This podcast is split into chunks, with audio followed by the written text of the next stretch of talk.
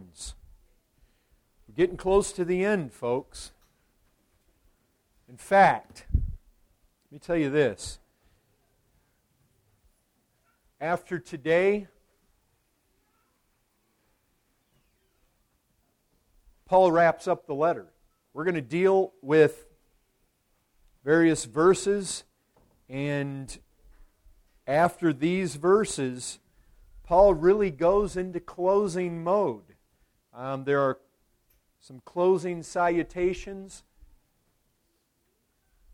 several closing exhortations, but really we're at the end after today. Let's pick up reading in verse 14. I myself am satisfied. Now I'm reading from the ESV. I myself am satisfied about you, my brothers, that you yourselves are full of goodness, filled with all knowledge, and able to instruct one another. But on some points I've written to you very boldly by way of reminder, because of the grace given me by God to be a minister of Christ Jesus to the Gentiles in the priestly work for God. For I will not venture to speak of anything except what Christ has accomplished through me to bring the Gentiles to obedience by word and deed, by the power of signs and wonders, by the power of the Spirit of God so that from Jerusalem and all the way around to Illyricum, I have fulfilled the ministry of the gospel of Christ. Thus I make it my ambition to preach the gospel, not where Christ has already been named, lest I build on someone else's foundation. But as it is written, those who have never been told of him will see, and those who have never heard will understand. I want to stop reading there. My aim today is to deal with verses 14 through 19. Ladies and gentlemen, it's been a long time coming. We've been climbing, if you can picture it kind of like a mountain, we've been climbing this mountain of the epistle to the Romans. Folks, I believe Paul has brought us to the top. I think we're at the summit in these verses. As we've been climbing, he brought us through depravity. There's none righteous, no, not one. There's none that does good, not even one. He brought us through the depravity of all men, all men, Jew and Gentile alike, under sin. And then he opens up to us the glories, the majesty of the gospel. I mean, is there a book outside of the gospels themselves that portray the very person of Christ in his life, in his death? Is there a book? in all the New Testament that so gloriously sets forth the gospel. And then after he does that, he comes into chapter 12 and he gives us four chapters of practical exhortation as to how these who are saved by this gospel, those who are partakers of the blood of Christ, how they ought to live. And here, as he's, he, Brethren, it's, it's like Paul brings us up on top of this mountain and he brings us to the very, the very face of a cliff and he has us look out over now to see the big picture and there over the breezes of that vast scenic view that he's created for us he wants us to breathe in deep and he wants us to be amazed by the fullness he wants I, i'm convinced he wants us to shout he wants us to lose our breath. He wants us to disturb us out of our satisfaction with little things. And I want you to see this. Here we go. And I'm not going to say everything that can be said about these verses, but I want to I want to try to bring out much. I have three PSs. And it's not like this is any postscript at all. They just kind of fell out. They fall out in the, in the ESV. I realize in other translations it, it wouldn't have been there. Paul's satisfaction. Second, priestly service. Third, powerful signs. So here we go. First thing I want you guys to see is Paul's satisfaction. Where's that at? Well, in the ESV, it comes out of verse 14. Look there with me. Verse 14 I myself, who's that? Paul, am satisfied. So you see, I'm not making it up, right? Paul's satisfaction. That's where I get that from. Now, some of your Bibles may say convinced, persuaded. This is a satisfaction that comes from persuasion, from conviction. That's the idea behind that word. He's got this satisfaction or this conviction about these Roman Christians. He says about you, my brothers. Now, you just make a statement there. Paul isn't just satisfied with the men, he's satisfied with the sisters as well. Um, the ESV actually is correct when they translate the word brothers. Why? The word is plural and it is in the masculine. But the thing is, based on context, it can mean all men or it can mean men and women. And obviously, there are numbers of times in the New Testament where we get the word where it includes brothers and sisters. Paul is satisfied with these brethren, brothers and sisters, that you yourselves are full of goodness, filled with all knowledge and able to instruct one another. Let me, I'm going to tell you right now. At least two of the points that I have to bring out today are controversial. Or at least the way I present them, I'm going to present them in a controversial manner. So hold on to your pants. Look, I want you guys to be Berean. I want you to search the scriptures to see if what I tell you is so. You know what? I, I am not interested in simply bringing popular views on things. And I am not interested in simply making people comfortable by the statements. I, my, my greatest desire is to be biblical. Look, I want to tell you something. If you look at the text here, I want it to sink in. Paul says these Christians are what? Full of goodness. Doesn't matter what translation you have, they all say that. Full of goodness. It does not say that these Christians are full of wretchedness. They are full of goodness. Look, he does not say that they have a heart that is deceitful above all things and desperately wicked. Paul clearly, I want you to hear this. Paul is clearly not afraid to have the Roman Christians thinking they are full of goodness. How do I know that? Because he tells them they're full of goodness. You don't tell somebody they are something if you don't want them to think that they are that right? He clearly doesn't think that for a Christian to think he is full of goodness must mean that the Christian is ignorant about the real state of his own heart. Paul says these Roman Christians are full of goodness. He doesn't just say it, he says he's persuaded, he's satisfied, he's confident that it's so. Now, look, brethren, Paul isn't just saying that he's confident that they have a good standing with God, right? Christians do have a good standing with God. In fact, they have a righteous standing, they have a just standing, they have a perfect standing because they are robed in the righteousness of Christ. But he's not talking about any kind of goodness that's imputed from Christ to us. That's not what he's talking about. He is saying they are full of goodness in a sense that he's indicating that in their lives, in their godly practice, in their daily walk, by their Christ like works, in their righteous daily demeanor, they are people who are full of goodness.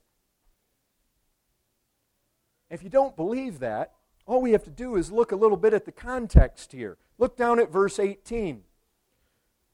For I will not venture to speak of anything except what Christ has accomplished through me to bring the Gentiles to obedience. Not to disobedience, to obedience. Not where they're perpetually and always never doing the things that they want to do. He's bringing them to a point of obedience. We can jump down further. Look again in, in 1619. For your obedience is known to all, so that I rejoice over you. You see what he's saying? Your obedience. He's, yes, by their blood bought status, they have a good standing with God, obviously. But that's not what he's talking about. He's talking about a fullness of goodness that has to do with their obedience. And he says he's satisfied, he's persuaded, he's confident that it, this is so. Brethren, look back with me at Romans 6:17. Paul is not only persuaded, he's not only rejoicing that they're full of goodness and their obedience is known to all, in Romans 6:17 he says, "But thanks be to God that you who were once slaves of sin have become obedient from the heart to the standard of teaching." The standard of teaching is the word of God, folks. Do you all see this? Not only is he persuaded and confident and satisfied and rejoicing, he's thanking God for it as well.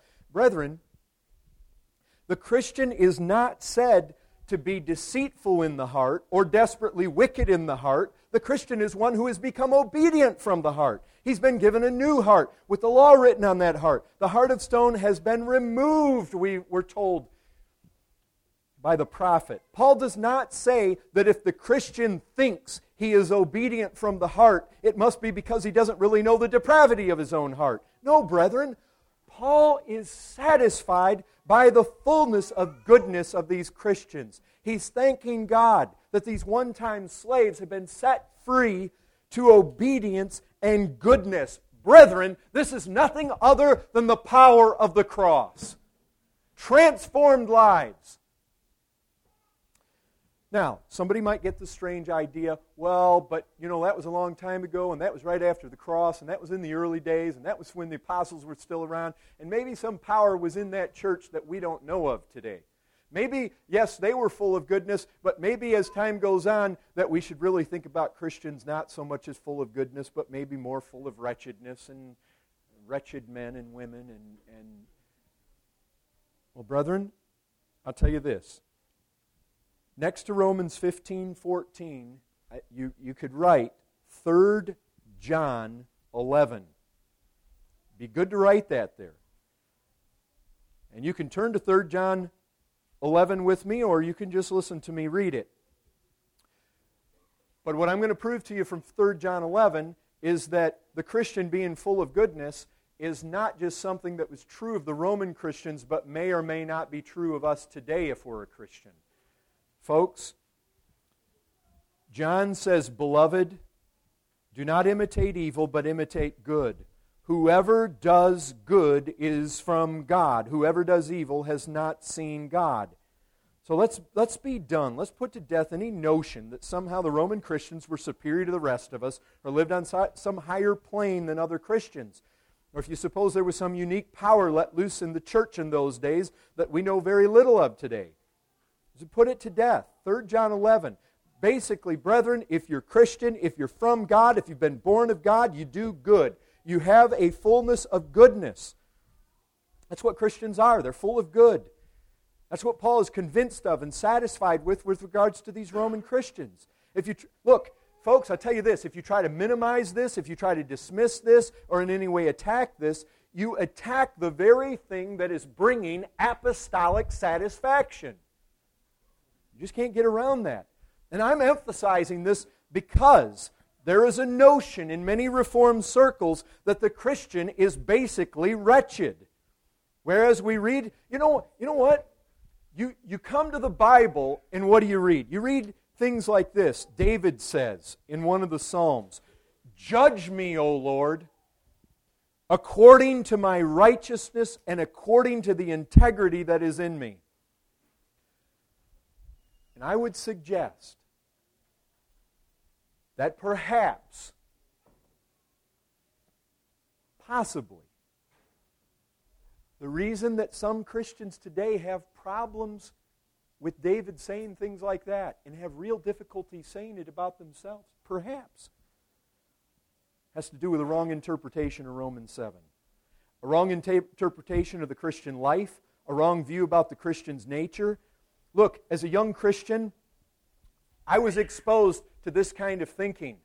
I was exposed to Arthur Pink, men like that.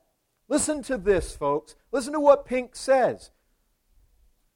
He says Christians walking around constantly moaning over their wretchedness expresses the normal experience of the Christian. And any Christian who does not so moan is in an abnormal and unhealthy state spiritually. The man who does not moan like this on a daily basis is either so out of communion with Christ, or so ignorant of the teaching of Scripture, or so deceived about his actual condition that he knows not the corruptions of his own heart and the abject failure of his own life. Brethren, listen to me. You can walk around daily moaning and groaning over your abject failure. But I'm persuaded from God's Word that God does not want you moaning like that. I'm not quite certain what Bible Pink was reading, but brethren, I'll tell you what, this is no small matter. Because in our second point, we're going to come back to this. We're going to pull this point forward with us. And if you're not able to pull this point forward, you're going to miss the very climax of the book of Romans. Now, brethren, that's not to say that Paul is saying that we're perfect here. Obviously, when he says full of goodness and he says that they have all knowledge, he also said that they had the ability to instruct, or that is the word admonish.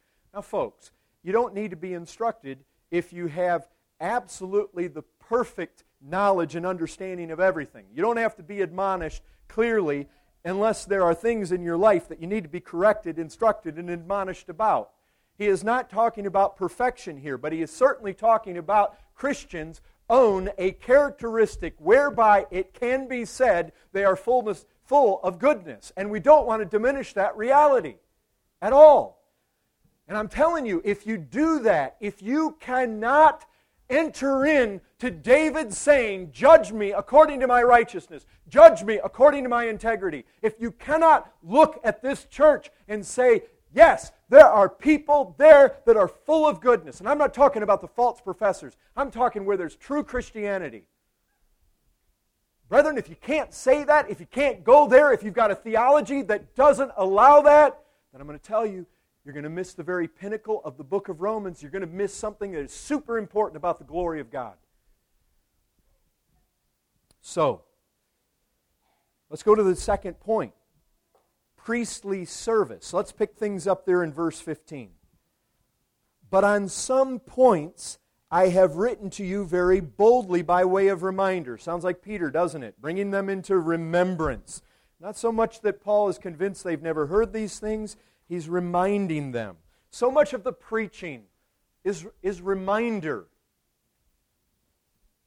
Because of the grace given me by God, to be a minister of Christ Jesus to the Gentiles in the priestly service. There's our two words. We had Paul's satisfaction. Now, the second point is priestly service. The NAS has ministering as a priest which is probably more appropriate since it's a participle. We'd be looking for a word with an ing ending. The King James and the New King James, they just put ministering. Now, let me tell you this this is not the common generic word for service, like we get our word deacon from. This is a word that specifically has to do with the service of a priest. That's why the NAS and the ESV put the word priest in there or priestly. Why? Because it's specifically that kind of service. And it's the priestly service of the gospel of God so that the offering of the Gentiles may be acceptable, sanctified by the Holy Spirit. Okay? What's all that about? Brethren, I want to tell you a very basic fact about a priest. Paul's talking here about doing something, and he refers to it as priestly service. So here's one of the most basic facts I want you to know about a priest. I'm not talking about a Catholic priest. I'm not talking about a Hindu priest. I don't know what all they do. In fact, the more you learn about what they do, the less you want to know what they do. Right? I'm talking about a God ordained priest. What do God ordained priests do? What is their major function? Hebrews 10:11, don't turn there. Just listen to me read it. Every priest stands daily at his service. Well, that's great. That's a perfect text because we have the priest, he's at his service. Paul's talking about priestly service. Here it is. Every priest stands daily at his service, offering. That's what priests do. Offering repeatedly the same sacrifices. Lay it down, folks. Priests offer sacrifices to God. That's the main thing they do. Priestly service has to do with presenting an offering to God. Jesus Christ is our great high priest for one main reason, folks. He made an offering to God. He offered himself once for all. But there's, there's what you have priests doing. The main thing. Priests offer a sacrifice to God. So, if that's the case, when Paul tells us he's got this priestly service, well, what's the next thing you would expect him to tell us? We'd expect that he would tell us about some sort of offering that he's making to God, right? Wouldn't you expect that? He's talking about priestly service, the main things priests do is they make offerings. Wouldn't you expect that the next thing Paul would do when he tells us about he's got this priestly service, would he, he would tell us about some offering that he's making to God? Well, isn't that exactly what he does in the text? What's he offering? What does the text say? What's the offering? Gentiles. He's offering the Gentiles an acceptable offering to God. The Gentiles. Well, that's that, that could almost be strange in, in the hearing of our. Just imagine if the local newspapers and the local authorities, the police and whatever, heard that we were making an offering of Gentiles to God here at Fatty's. You think somebody might be concerned? Offering Gentiles? I mean, if you think about offering offering goats and bulls and sheep I mean, that might have a strange ring to it. What does that mean? Well, he doesn't leave us in the dark. Let's pick up in verse 17. In Christ Jesus, then, or therefore, and therefore, the then, is referring back to what he just said about his priestly service. So he's talking about it. He says, I have reason to be proud of my work for God. Well, what's that work? The work is the priestly service.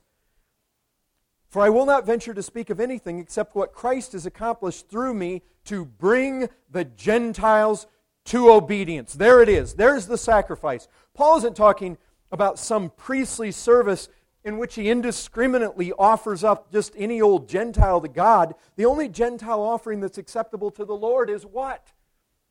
The obedient Gentile. This is, brethren, whether it's the life of this church or what we're doing in Corpus, or if God gives us an open door in Laredo, or over in Turkey, or in Indonesia, or in India, brethren, down in Peru, you need to realize this is the issue. This is the very climax. This is the summit of the matter. This is where all the glory to God comes there is an offering that is made to God, and what is it? It is not the disobedient Gentile, it is the obedient Gentile. It is Gentiles brought to obedience. Just listen to me. As Paul started this letter, he was on a direction all the time from the very first chapter and the first few verses. Paul has been moving in this direction the whole entire time. Listen to what he says.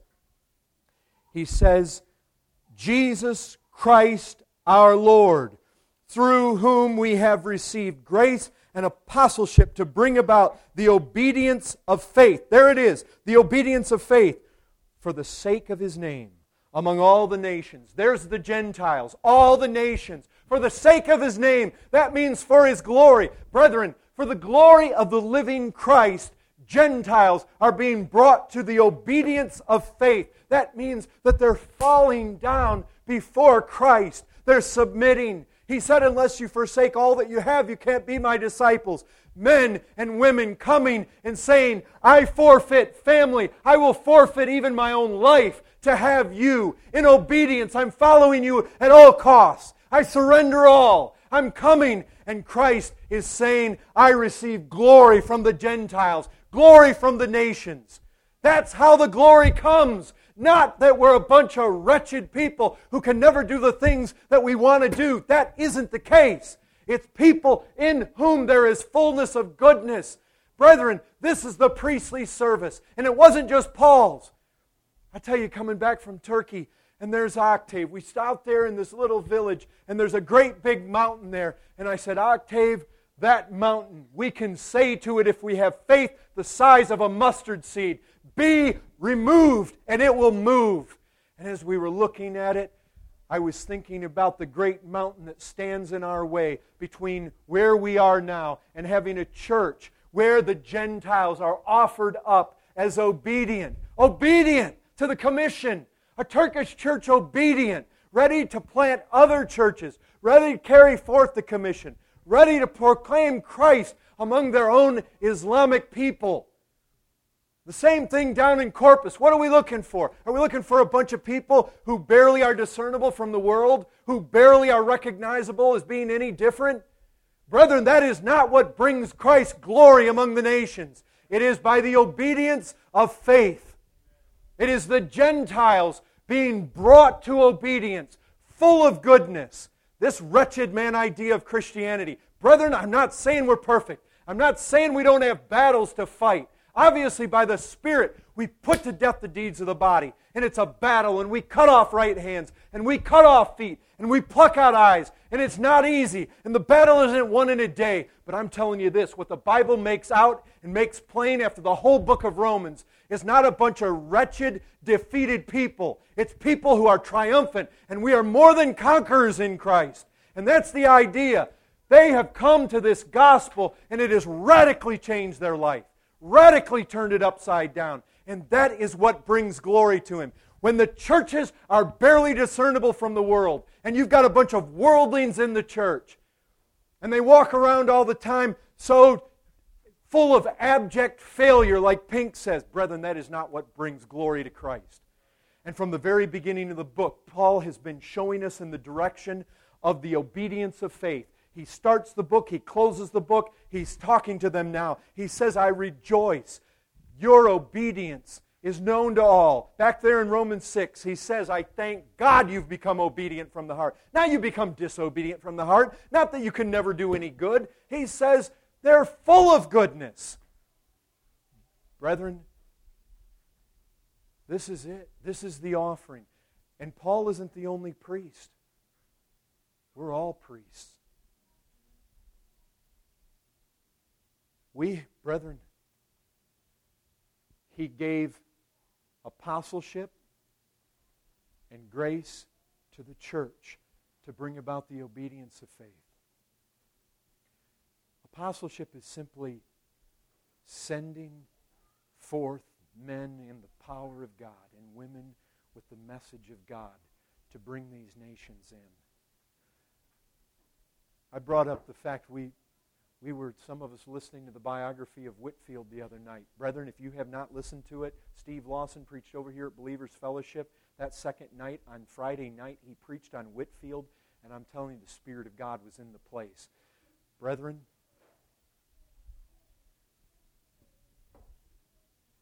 we need to lay down our lives to be a people full of goodness.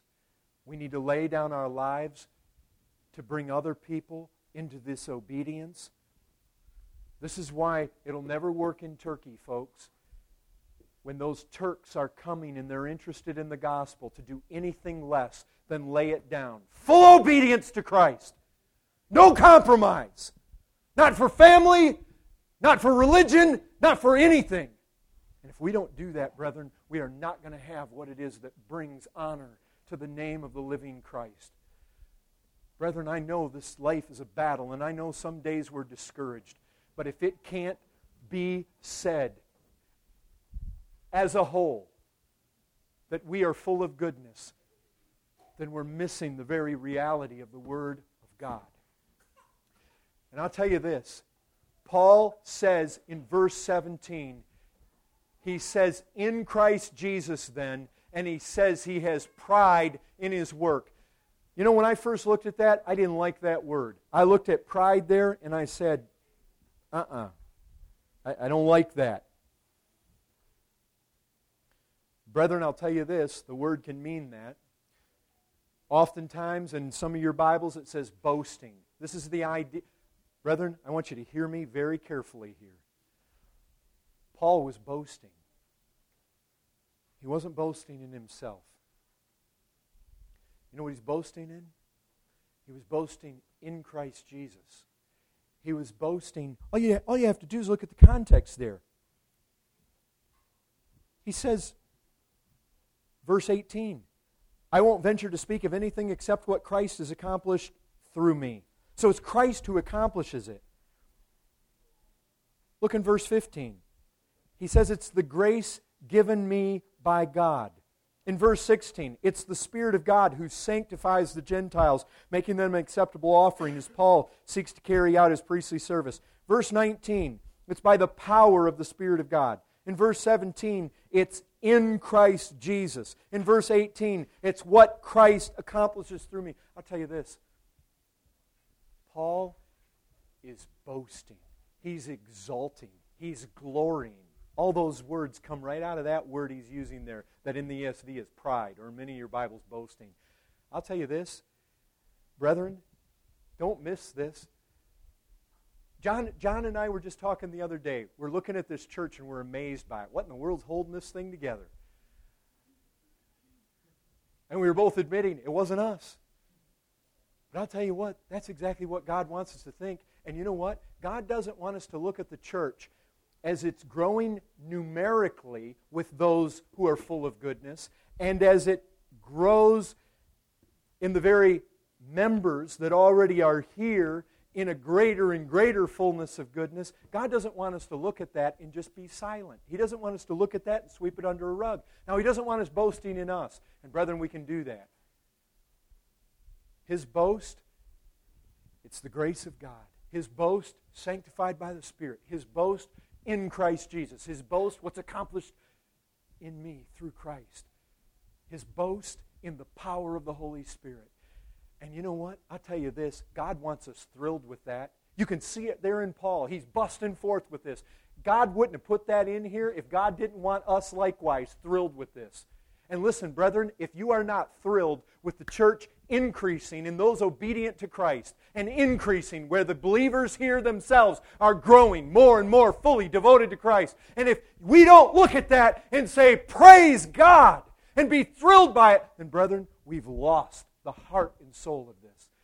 What God wants us doing he wants us proclaiming this gospel, and as we see that gospel take effect and through our labors, brethren, that doesn't mean we sit back, doesn't mean we sit in our chair. It means we're more like Whitefield every day, where we realize we have the message. The city around us is perishing. We've got to go, we've got to go, we've got to preach, we've got to go to the nations, we've got to spread out in Texas, we've got to preach this word. But as we see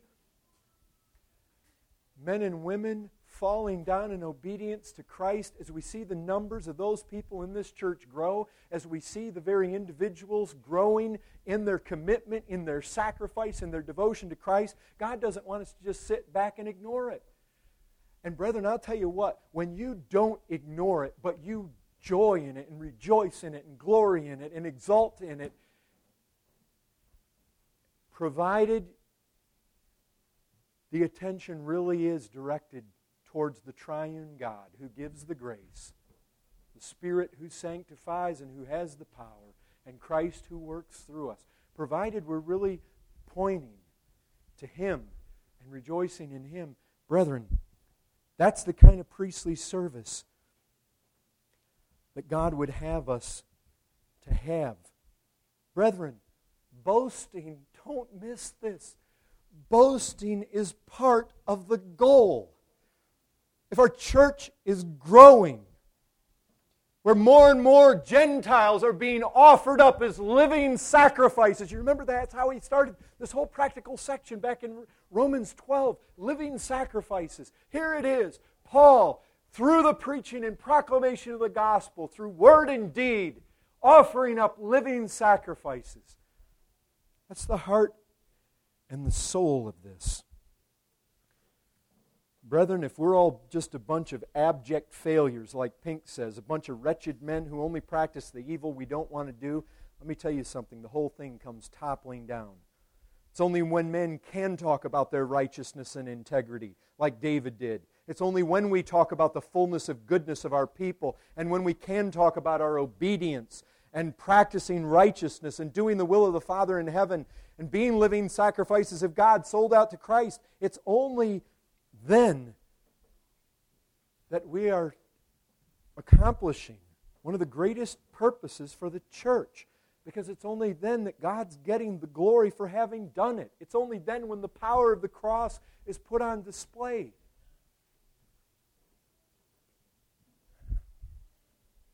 Well, brethren, God wants us to have a thrill that he is at work in the church. God's not going to be honored if we're not thrilled. He wants us to look at everything and say, Glory to God. From Him and through Him and to Him are all things. I have one more thing I'm going to say as we end. Another controversial thing Powerful signs. Another P.S.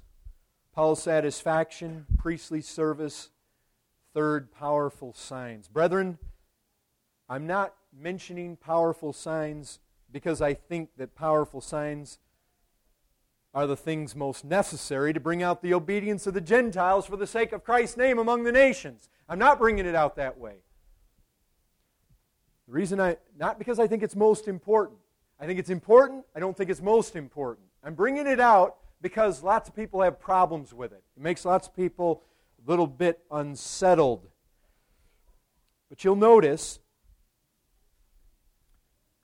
let's read Romans 15, 18, and 19.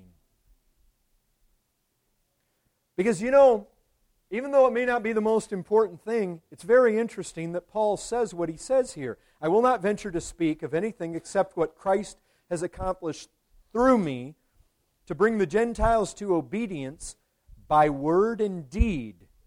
Now it's like he goes on to express what this deed is, or some of these deeds might be, by the power of signs and wonders, by the power of the Spirit of God. I have we jump forward a little. I have fulfilled the ministry of the gospel of Christ. He tells us where he filled it, but he has fulfilled the ministry of the gospel of Christ. And how did he do it? By word and deed. By the power of signs and wonders. That is part of fulfilling the ministry of the gospel of Christ. By the power of the Spirit of God. Brethren, I know this makes some people uncomfortable. Like I said before, I'm not concerned about whether we feel comfortable or not. My main concern is to be biblical. Hear what the Word of God says. Gentiles are brought to obedience by word and deed, by the power of signs and wonders, by the power of the Spirit of God. Here's the question Should we expect the supernatural today? Should we expect powerful signs today? And I would say this the burden of proof, I do not believe, lies upon us who say, yes, they do. The burden of proof to prove that they don't exist today lies upon those who don't think they exist today. Why? Because the Bible certainly tells us that there are supernatural gifts. Nobody's going to deny that. Nobody's going to argue that. Nobody can read 1 Corinthians chapter 12 and look at all the gifts that have been given to the church and deny the fact that at least at one time, miracles, that which is supernatural, the healing, prophetic utterance, utterances of wisdom and knowledge, and various supernatural types of gifts, which one we might put in the signs and wonders category or sign gifts, as some like to call them. But here's the thing nobody denies that they're in the Bible. Well, here's, here's the next issue 1 Corinthians 12 is not a list of gifts that apostles have. They're a list of gifts that are found in the church. Here's another thing there's not a single word in all the Bible that says anywhere that these gifts somehow fell out as time went on. Now, I know there's a lot of people trying to make that point, but the problem is they can't make it biblically. There isn't, there isn't a biblical text that would seem to give us any indication that there's been a cessation in these things.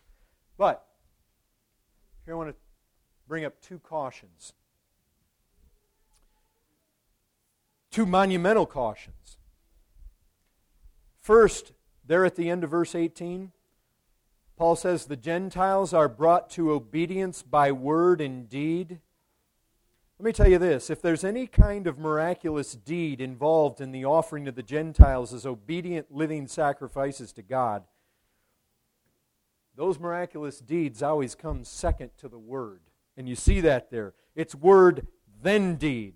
Folks, deeds can't, don't, never will save until and unless sinners hear Jesus Christ proclaimed. Jesus Christ coming to this earth to save sinners. Jesus Christ crucified, Jesus Christ shedding his blood for the sake of sinners to wash away all their guilt, the fact he died for sinners, the fact he was buried, he rose again, death couldn't hold him, he was victorious over it. Until the sinner hears that, they cannot be saved. Faith comes by, and that hearing is by the Word of God or the Word of Christ. Brethren, deeds will never, never, never by themselves save. It is the message of the cross of Christ. Whatever place, whatever category you want to put powerful signs and wonders, it better always be beneath the Word of God. Always. The Word of God must have primacy. All you have to do is look at the context here. Verse 15 I have written to you. There's the word. Verse 16 Paul's priestly service is the priestly service of the gospel of God. There's the gospel. There's the word. There at the end of verse 19 I fulfilled the ministry of the gospel of Christ. Verse 20 I make it my ambition to preach the gospel. Word first, then deed.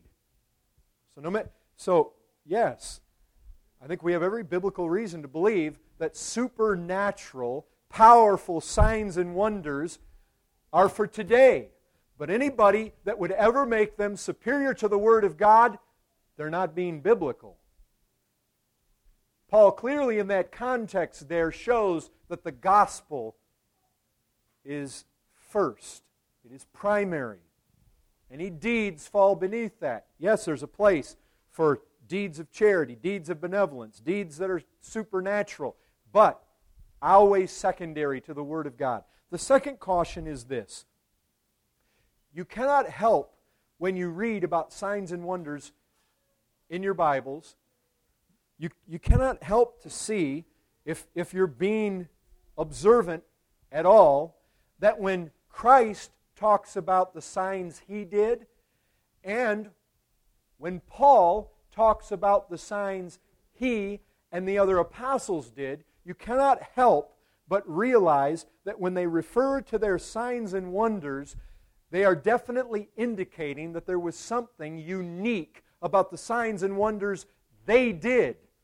Jesus Christ in John chapter 5 is asserting he is the Son of God. He's asserting he's the Son of Man. He's asserting that he has the ability to impart life. He's asserting that on the final day he will call all the dead to rise. He's asserting these things. And as he asserts them, in the face of these doubting Jews, he says to them in John 5:36, "The works that the Father hath given me to accomplish, the very works that I am doing, bear witness about me that the Father has sent me." Now look, he says the works I do bear witness about me. In other words, the works I do bear witness that I truly am the Son of God. The works I do bear witness I'm the Son of Man. The works I do bear witness I am the one who will judge all men in that day. And I am the one who will call everybody forth. And I am the one who has life. And if his works were no different than any works that the rest of us did, it certainly, the logic of his argument just falls to pieces, does it not? In other words, he's saying, look, my works are so distinguished, so peculiar, so specific to me that when you see them, you must come to the conclusion I am all these things I say. And that logic means nothing if all through history people have just been doing just as many. We don't know of anybody that's done works of so mighty, so supernatural as he did. Nobody ever has. But then the apostle Paul says something uniquely similar in 2 Corinthians 12 12. He says, The signs of a true apostle were performed among you with utmost patience, with signs and wonders and mighty works. You know what he's doing with the Corinthians in 2 Corinthians? He's validating his apostleship. And he's saying, Corinthians, the same Corinthians who he wrote to, acknowledging that they have this whole list of gifts in 1 Corinthians 12, he looks at them and he says, Hey, I know I've told you and taught you about the gifts. I know I've identified all sorts of different supernatural gifts, but let me tell you this. One of the ways you can tell that I'm a true apostle when I was in your midst is I did the works of an apostle. Now, clearly, that argumentation doesn't hold up if everybody does just as many works as an apostle does. I think it's clear from Scripture that there's not a word of cessation, but we need to know this. We need to be clear on this. The Word of God always takes superiority over supernatural deeds. And two, we should never expect that we're going to do the same degree or the same kind, or the same intensity of supernatural things that either Christ or the apostles did. And I think if you search out the history books, you cannot come to any other conclusion that God has never ceased to be supernatural. And He's never ceased to do supernatural things through His people. And you say, well, why don't we see it? Well, I think some of us do see it. And I think the fact is that many times where people don't see it, Christ did not many mighty works there because of their unbelief. And where there's unbelief, he often isn't working. And then Paul's also talking about he's out there on the front lines proclaiming Christ where he's never been proclaimed before. And oftentimes, folks, it's out on the front lines where the demons are thick the people are in ignorance and darkness where God seems to rise up on a regular basis to vindicate His Word. Brethren, those saints of old gathered together and they prayed this way Lord, look upon their threats and grant to your servants to continue to speak the word with all boldness. Word first. Lord, help us speak the word boldly. While you stretch out your hand to heal, and signs and wonders are performed through the name of your holy servant Jesus. Brethren, I'll tell you this. We have a picture here the Gentiles being brought to obedience. Through word and deed, through the power of signs and wonders, through the power of the Holy Spirit. Apostleship and grace are given for the sake of His name to bring about the obedience of faith Brethren, apostleship, that word apostle has to do with messengers, with a message, with a gospel message. Brethren, we still live in a day and an age when we are sending forth men and women with the gospel, whether it's up and down our own streets, whether it's in the different places we may have some interest in plant a church, whether it's overseas, out on those front lines, over there in Turkey, over there in northeast India, there where Nunu is working, there where Trevor's working among those cannibals. Brethren, we desire to see churches that are bending the knee to the living Christ. And God give us the same spirit that fell upon George Whitefield, that we look out and we realize we've got the truth. How can we sleep? How can we go to sleep? How can we rest? Brethren, through powerful signs and wonders, giving vindication to the powerful Word of God, the gospel of the living Christ. We go forth in the power of our God. Brethren, He has made us a kingdom and priests to our gods. We are priests. We have the ability to offer God offerings that are acceptable. Brethren, in our obedience, the obedience of the Gentiles, may we be thrilled with it. May we proclaim a gospel to see it come to pass. May we seek God that as He gives us boldness, seek Him for it. Be bold like they were. Ask God, do the supernatural. Vindicate your word. You believe we're preaching the truth? You believe a lot of people are not preaching the truth? God, do what needs to be done to vindicate the word we speak. And do it in power. And bring these rebels to the feet of the cross. So that we may have a priestly sacrifice in our day to offer the Gentiles up in our day. This day's not done. This age isn't over. Christ told them, I'll be with you to the end of the age. And the end of the age hasn't come. It's still the age, folks. It's the age of the gospel. It's the age of the cross. It's the age of the church. And we have the truth. And in all power of the Holy Spirit, in signs and wonders, if need be, in the power of the gospel. Brethren, our day is upon us, and our day is short. Number your days.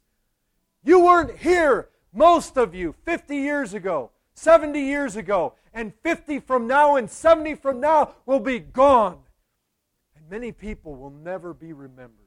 I mean, brethren, a hundred years after you're gone, you're not remembered. This is our day. It's fleeting, it's a flash in the pan. This is our day to offer those sacrifices to God. Brethren, are you going to sleep? Whitefield lived his day. You couldn't hold him back. You read the account of his life, his last night on this earth. He wanted to keep running. The lost and the perishing were out there. Brethren, if you believe hell is what it is, if you believe it is the way it's described, the fierceness, the fury, of the wrath of God Almighty, if you even start to comprehend what it must be to weep day and night, wailing and gnashing of teeth, the worm never dies, where people are in eternal misery, where God has them and His wrath is upon them, and He is pouring out that wrath for all their rebellion and all their hatred of Him according to perfect justice. Pristine, white, hot, perfect justice that every sinner deserves. But there's a remedy. And we have it. And it's our day. And the priestly offering is for us today. God help us. May He give us, as they prayed of old, the boldness to proclaim that word as He does signs and wonders and all the power of the Spirit of God. And brethren, let us be thrilled when we see it. Let us boast in what Christ does through us. Yes, He does it through us. We're instruments of His using. But, brethren, whatever you see God do here, don't raise your neck up high like it's us. Don't raise up your neck like we figured out some secret. I'll tell you this it's the grace of God only and it's what He's doing through us. And if He gives us something others don't have, brethren, may it make you go to your face in wonder and in thrill that not only could we be chosen in eternity past, not only has God set His love upon us, now He's given us the privilege to live in a day and be in a church where we actually see that He's at work and that we can be a part of offering up that priestly sacrifice. Brethren, we of all people are most blessed. Let it thrill your soul and give him all the glory for the sake of his name among the nations.